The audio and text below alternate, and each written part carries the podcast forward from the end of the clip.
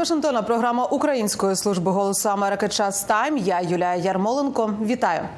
Білий дім запевняє союзників по НАТО, що Сполучені Штати будуть захищати кожен сантиметр території альянсу. Таку заяву зробив радник з комунікації Білого Дому Джон Кірбі у понеділок. Віце-президентка Камала Гарріс ще раз запевнить у цьому союзників особисто під час візиту до Німеччини цього тижня, де візьме участь у Мюнхенській безпековій конференції. Питання про відданість США статті 5 статуту НАТО у майбутньому виникли після заяв екс-президента і учасника президентських виборів цьогоріч Дональда Трампа. На мітингу південній Кароліні він заявив, що у ролі президента не захищатиме країни НАТО, які не роблять достатніх внесків у безпеку альянсу, навіть якщо на них нападе Росія. У Білому домі назвали ці слова жахливими і небезпечними. Джон Кірбі ж на противагу запевнив у тому, що адміністрація Байдена віддана безпеці НАТО. За каденції президента Байдена як головнокомандувача НАТО стало більш актуальне, сильніше і масштабніше ніж будь-коли раніше. Він віддав пріоритет посиленню нашої мережі альянсів, партнерств по всьому світу. І звісно, НАТО відіграє ключову роль, коли йдеться про безпеку на європейському континенті. Саме таким має бути американський президент щодо зміцнення альянсів і партнерств, а також надсилання сильного сигналу, зокрема союзникам по НАТО, про те, наскільки серйозно ми сприймаємо наші зобов'язання за п'ятою статтею. І ви чули від президента Байдена вже не знаю скільки разів, що ми будемо захищати, якщо буде потрібно, кожен дюйм території НАТО. Це те, що і мав би сказати головнокомандувач Сполучених Штатів, коли йдеться про НАТО. Безумовно, велику увагу привернули заяви Дональда Трампа і в Європі. Низка політиків розкритикувала риторику екс-президента. Чи додають такі заяви невизначеності щодо майбутнього американського лідерства? І чи шукають європейські лідери шляхи посилити підтримку України у час, коли Конгрес не може погодити фінансування для подальшої допомоги Києву? Про це поговоримо із нашим європейським кореспондентом Богданом Цюпином. Богдане, вітаю. Насамперед, давай послухаємо слова екс-президента Трампа про НАТО, які привернули так багато уваги. I said everybody's going to pay. They said, well, Я сказав, усі будуть платити. А вони кажуть: а якщо ми не заплатимо, ви все одно нас будете захищати. Я сказав абсолютно ні. І вони не могли повірити цій відповіді. Президент однієї великої країни підвівся і запитав: якщо ми не заплатимо і на нас нападе Росія, ви ж нас захистите? Я кажу, ви не заплатили, ви порушили правила. І він каже: Так, скажімо, так сталося. Ні, я би вас не захистив. Я би заохотив їх робити все, що їм заманеться. Усі мають платити, усі мають сплачувати свої рахунки. Ось ми почули слова екс-президента Богдана. Чи насторожують такі заяви європейських лідерів у час, коли у Європі в Україні триває війна? Ну, звичайно, що з одного боку це не дивина е, сказати, що такі слова турбують європейців. Е, З іншого боку, також не дивина е, для тих, хто спостерігав за попередніми заявами Дональда Трампа щодо НАТО, е, те, що пролунало від нього, тому що е, і раніше, ще в час своєї каденції, е, ми чули, скажімо, такі заяви від нього, як те, що НАТО була застаріла організація. Е, Були, скажімо, повідомлення, що е, пан Трамп обговорював у своєму колі е, можливість, теоретичну можливість, скажімо, виходу США з НАТО. Хоча, скажімо, це не обговорювалося відкрито. Але ось зараз він фактично підтвердив ті розмови, які були за зачиненими дверима, і він підтвердив, можливо, найстрашніше, що може статися для оборонного альянсу, це коли ключова країна, представник ключової е, держави, е, тодішній президент е, Сполучених Штатів, сказав, що він міг не виконувати своїх союзницьких зобов'язань щодо якихось певних країн альянсу з певних міркувань. Звичайно, що це турбує насамперед, очевидно, через найбільшу війну на європейському континенті з часів Другої світової, і європейці про це говорять і думають, і озираються на те, що відбувається у Сполучених Штатах. Про це сьогодні е, говорила зокрема прем'єр-міністрка Данії.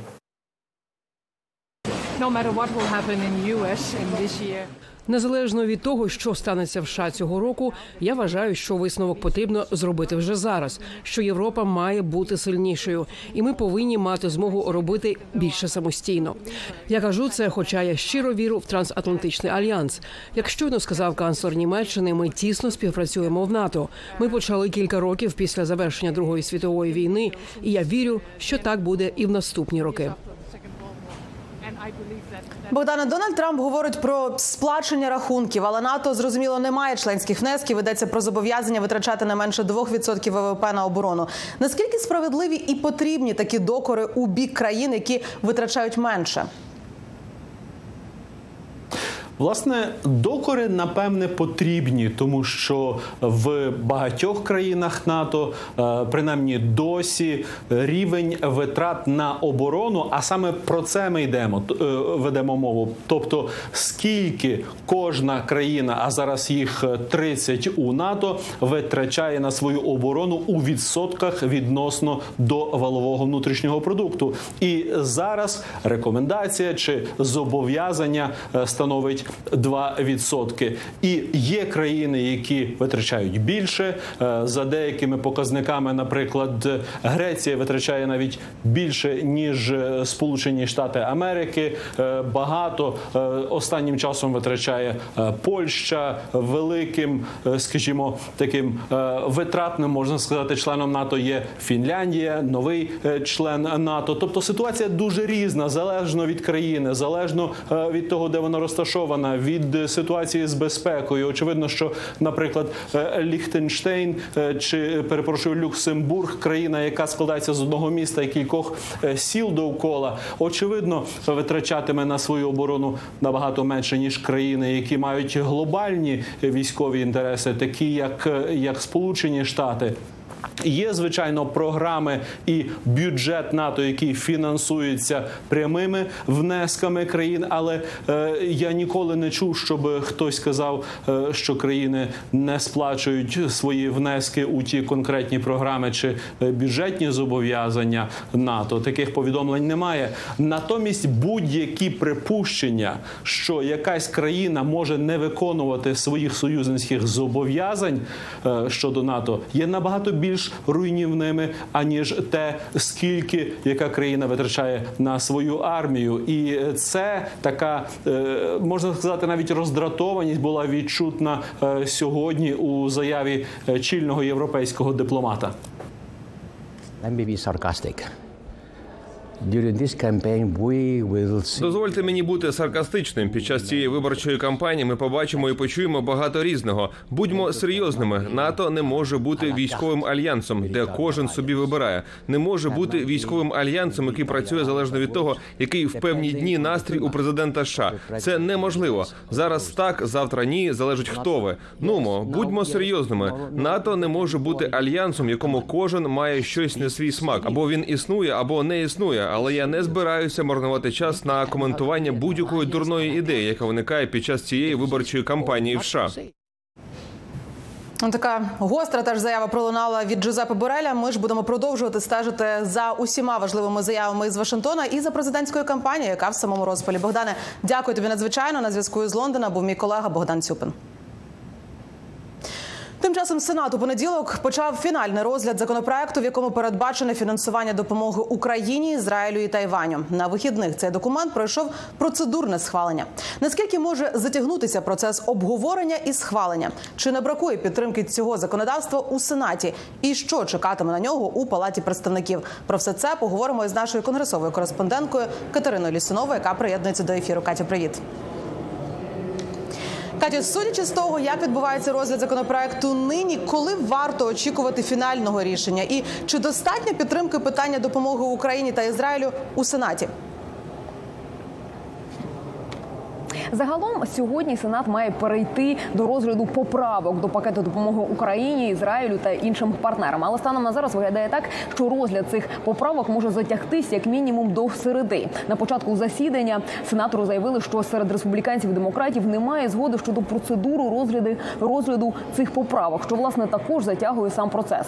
Своєю чергою лідер більшості у сенаті, демократ Чак Шумер, у черговий раз закликав погодити цей- законопроект і заявив, що він власне є оптимістичний е, оптимістичним щодо його розгляду через попереднє голосування, які мало мали достатню кількість підтримки від республіканців. Пропоную послухати його сьогоднішню заяву просто зараз. By now, Ми провели чисельні процедурні голосування, які доводять, що цей законопроект має сильну підтримку. Настав час завершити роботу та прийняти цей важливий законопроект. Якщо ми хочемо, щоб світ залишався безпечним місцем для свободи, демократичних принципів і для американського процвітання. Ніщо не зробить Путіна більш щасливим ніж конгрес, який вагається у підтримці України. Ніщо не допоможе йому більше на полі бою. І якщо деякі люди думають, що Путін зупиниться в Україні, якщо вони думають, що краще якимось чином вмовити його, заспокоїти, вислухати його, тоді ці сучасні невіли Чемберлени ігнорують застереження історії. Апетити автократів невичерпні. Підтримує законопроект і лідер республіканців Міч Маконел, публічно виступаючи у сенаті. Але станом на зараз нагадаю нашим глядачам, у республіканській партії є власне розкол всередині самої партії. І зараз вже заяви самого лідера і позиції лідера партії недостатньо, щоб більшість республіканців підтримала той чи інший законопроект. Відтак, станом на зараз максимум республіканців, які підтримували продовження розгляду законопроекту по допомозі Україні та партнерам, це 18 республіканців. І на противагу їм є гучна також опозиція допомозі Україні. Так, сенатор Томі Тапервіл, який голосував проти усіх ініціатив на підтримку України, сьогодні заявив, що продовжувати допомогу Україні, мовляв, не варто, тому що Україні е, видали і так достатньо грошей, і це все одно, мовляв, не привело до перемоги Україні України. Пропоную послухати його сьогоднішню заяву також. 17 республіканців, які проголосували за підтримку цього законопроекту, можуть самі пояснити, чому вони змінили думки. Це вже їхня справа. Але мої вимоги не змінилися. Ми не повинні надавати Україні жодної копійки, поки безпека наших власних кордонів не буде повністю гарантована. Ми вже дали Україні понад 120 мільярдів доларів. Цих грошей більш ніж достатньо, аби посилити кожен кордон нашої власної країни. На жаль, хоча це й було передбачувано, але 120 мільярдів доларів, які ми надіслали в Україну, призвели лише до кількарічної патової ситуації на полі бою, яка коштувала сотні тисяч життів, як українцям, так і росіянам. Катя, якщо Сенат таки схвалить законопроект, що чекає на нього у палаті представників? Чи достатньо там підтримки, і чи погодиться спікер Джонсон взагалі винести його на розгляд? Загалом головне питання зараз е, щодо палати представників, як ти правильно зазначила, чи, е, чи спікер е, Майк Джонсон винесе цей законопроект у тому форматі, в якому його погодять у сенаті на розгляд палати представників. Раніше, і ще на минулому тижні, спікер Майк Джонсон заявляв у коментарі для журналістів, що він, мовляв, вважає, що питання України та Ізраїлю треба розглядати окремо, і що, мовляв, питання Ізраїлю на його думку зараз більш актуальне, і що його треба роз- розглядати першим. А до питання України і до допомоги Україні у нього є більше питань, зокрема щодо стратегії Білого Дому перемоги в Україні або взагалі будь-якого плану. Але зазначу, що е, попри такі заяви спікера, е, Білий Дім неодноразово, а точніше, щомісяця робить брифінги для представників палати представників і сенату, взагалі для конгресу, де власне і окреслює план дій в Україні. Але тим тим не менш, спікер заявляє, що йому цих заяв недостатньо, що потрібно більш конкретний на його точку зору план дій Білого Дому в Україні. Також більше перевірок допомоги, яка надходить в Україні, і що мовляв до питання України у нього взагалі більше е, питань, і е, що розгляд цього е, законопроекту треба виносити окремо. Але тим не менш, спікер не відкинув варіант того, що винесе на голосування погоджений у сенаті законопроект, який буде спільним пакетом допомоги Україні, Ізраїлю, Тайваню та іншим партнерам. Загалом спікер заявив, що усе залежатиме від того, в якому варіанті, в якому вигляді цей законопроект буде погоджено власне у сенаті, і з якими поправками він при е, пройде фінальне голосування. Відтак станом на зараз усі очі на сенат, і так виглядає, що одні однією із крайніх дат розгляду зараз є саме середа, і саме в середу можна буде зрозуміти, чи додадуть якісь конкретні е, поправки, чи ці е, поправки будуть на користь, зокрема республіканців, чи вони підтримують такий законопроект у форматі з якимись новими поправками. Але так чи інакше, саме в середу варто очікувати більше інформації. Ну і власне ми е, вже в середу знову зустрінемося з нашими глядачами, щоб розповісти їм останні новини Безумовно. про погодження допомоги Україні. Дякую, Катю. Будемо продовжувати стежити за сагою на капіталістському пагорбі. На зв'язку із конгресу була моя колега Катерина Лісунова. Роль Сполучених Штатів надзвичайно важлива для врегулювання конфліктів, які охопили світ цього року. Переконані в одному з найбільших аналітичних центрів світу Атлантичній раді у Вашингтоні. В доповіді про основні глобальні ризики та можливості на 2024 рік аналітики оцінюють ймовірності різних сценаріїв у війні Росії проти України. Аналізують, хто визначатиме політичну динаміку світу цього року. З автором дослідження Пітером Енгелке спілкувалася Оксана Бедратенко. Війна Росії проти України триває. На близькому сході нестабільність в Червоному морі збройні напади. Збройні конфлікти все більше стають частиною міжнародних відносин. Які конфлікти домінуватимуть в світових подіях цього року? Uh. Треба почати з війни в Україні. Цей потужний конфлікт ймовірно залишиться важливим геополітичним феноменом весь 2024 рік. Щодо конфлікту в Газі та загалом на близькому сході, подивимось, чи настане розв'язка швидко, чи затягнеться ще на рік. Це виклик для міжнародної спільноти, як і напади на сили США в Йорданії та в регіоні. І третє, існує ймовірність від малої до середньої, що Китай відкрито нападе на Тайвань, здійснить повномасштабне вторгнення чи блокаду Тайваню. Є також потенційні конфлікти, варті на увагу. Один з них конфлікт між ядерними силами і застосуванням звичайної зброї. Ймовірність цього невелика чи середня. Які сценарії ви передбачаєте для війни Росії в Україні? В нашому прогнозі на 2024 рік ми включили як ризик, так і можливість для України. Ризик в тому, що Захід не забезпечить допомогу необхідного виду та обсягу. Це зашкодить здатності України боротись в нападі та обороні. Сценарій, коли допомоги не буде ні в 2024 році, ні після цього ускладнює рівняння для України як на полі бою, так і в економіці.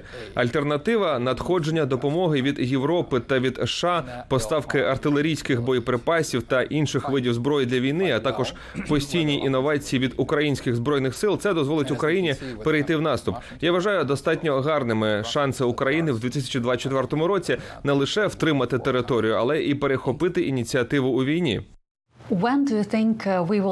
Коли ми побачимо, який сценарій реалізується, коли захід зможе консолідуватись і наростити поставки?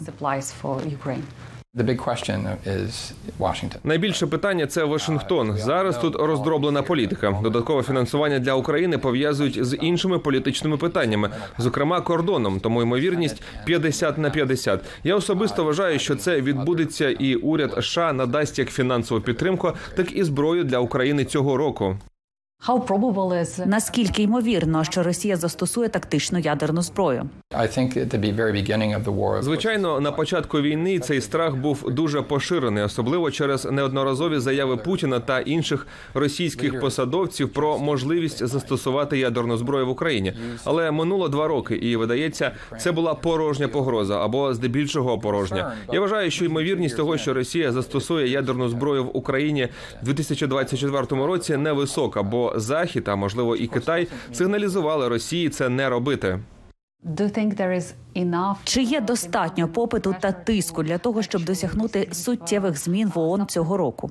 So one of the opportunities that we listed for 2024 Саме це ми вказали серед можливостей на 2024 рік. Реформа Ради безпеки ООН може пройти як через включення нових членів, так і через зміну процедур голосування цього року. Це добра новина. Як ви кажете, є тиск з багатьох сторін в світовій спільноті, щоб це сталося.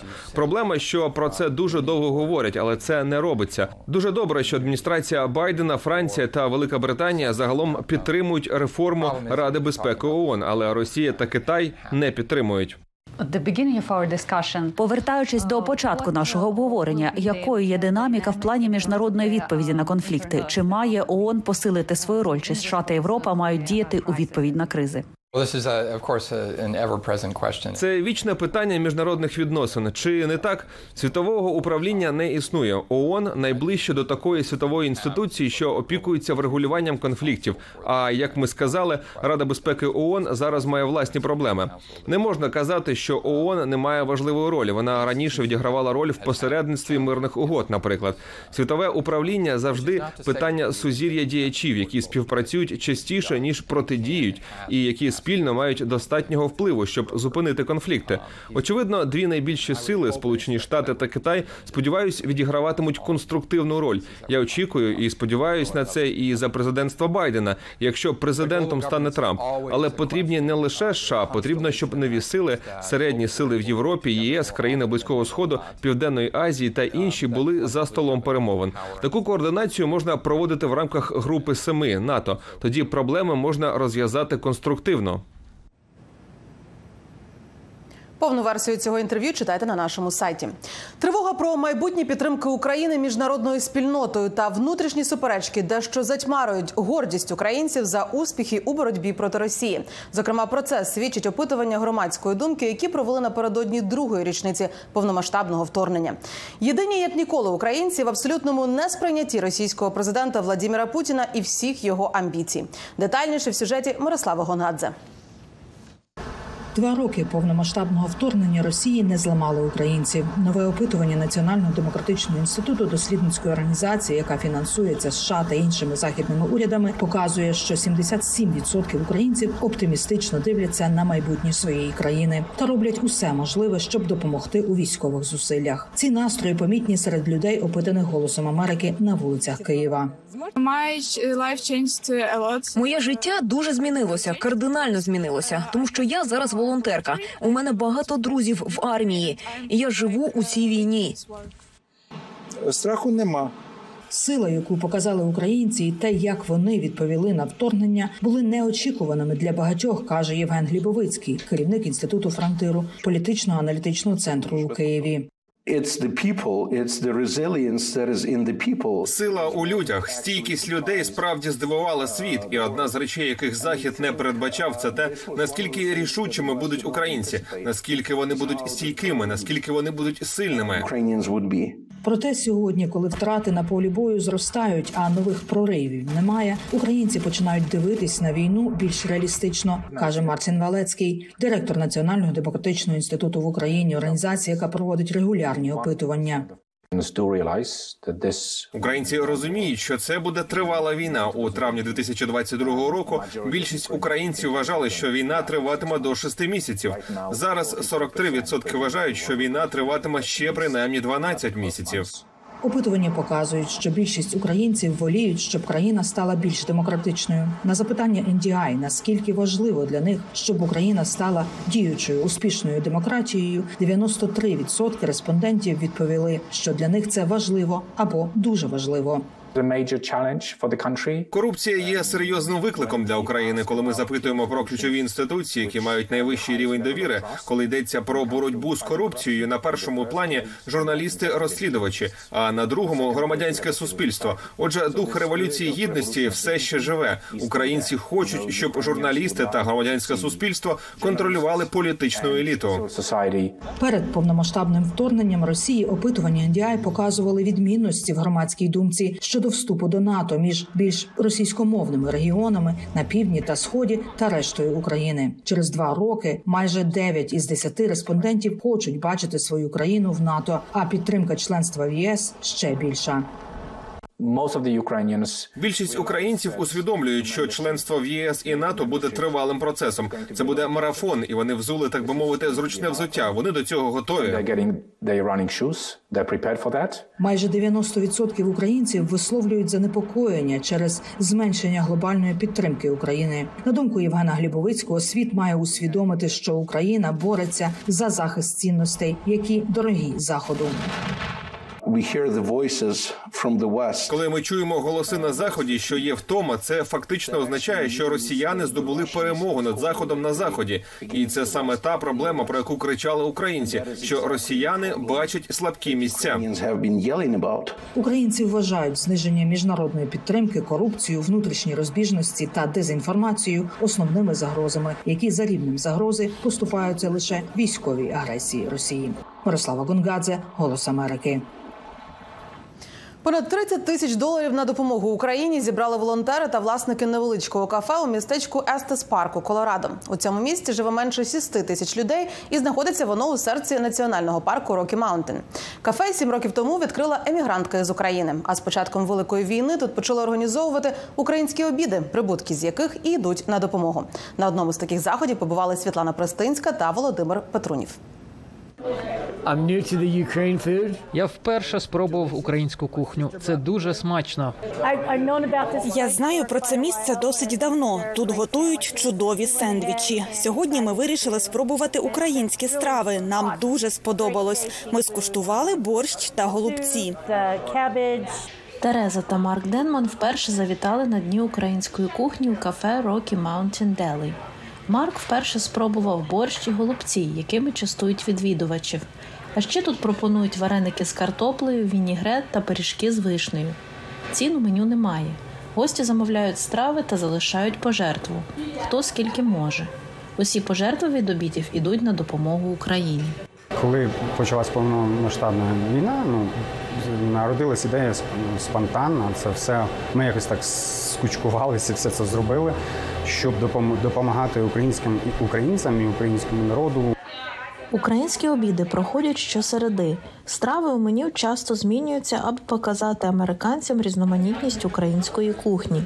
Усі страви готує команда Rocky Mountain Deli та українські волонтери. Голубці готувала, пирога спекли, одежу, яку там те, як віддавай, віддаємо туди на цей го. Носки в'яжемо, картошку давали, готували, варила, а потім перетирали, потім сушили, борщі готовлять сухі для воїнів. В нашому районі, ми самі з Кіровоградської області, є волонтери, яким ми висилаємо кошти, які е, ці кошти розподіляються до наших воїнів. Вони вони купляють на ці кошти, що їм потрібно. Е, Чітко е, звітують. Ми от вирішили всі разом зібратись. У нас така невеличка українська community, але дуже потужне. Там, де люди б могли приходити до нас, дізнатись більше про нашу культуру. Дуже багато людей при, приходять і роблять не donation, а вони саме приносять якісь речі. Одяг. Е, Навіть був чоловік, який приїхав з Лавленду, приніс бронежилети. Волонтери української громади Естес Парк відчувають себе послами української культури у США. Своїм прикладом прагнуть показати гостинність українського народу навіть далеко від дому. на основі, яка ти людина, personality, вони е, якби судять по всій е, країні, яку ти презентуєш. Кафе Rocky Mountain Deli відкрила українська емігрантка Ірина Ірклієнко сім років тому. З того часу заклад, де пропонують різноманітні сендвічі, став популярним місцем у Естес Парк.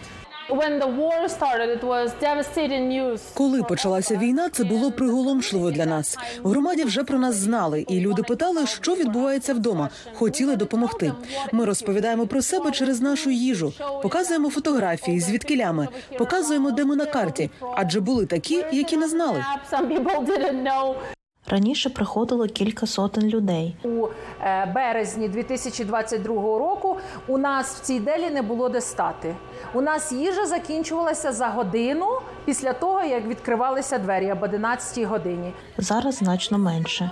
Але такі постійні клієнти, як співзасновниця місцевої організації Патріоти за мир Лінда Бенслі, продовжують підтримувати українських волонтерів, навіть коли увага до України значно зменшилася. Вони як наша родина. Ми їх любимо.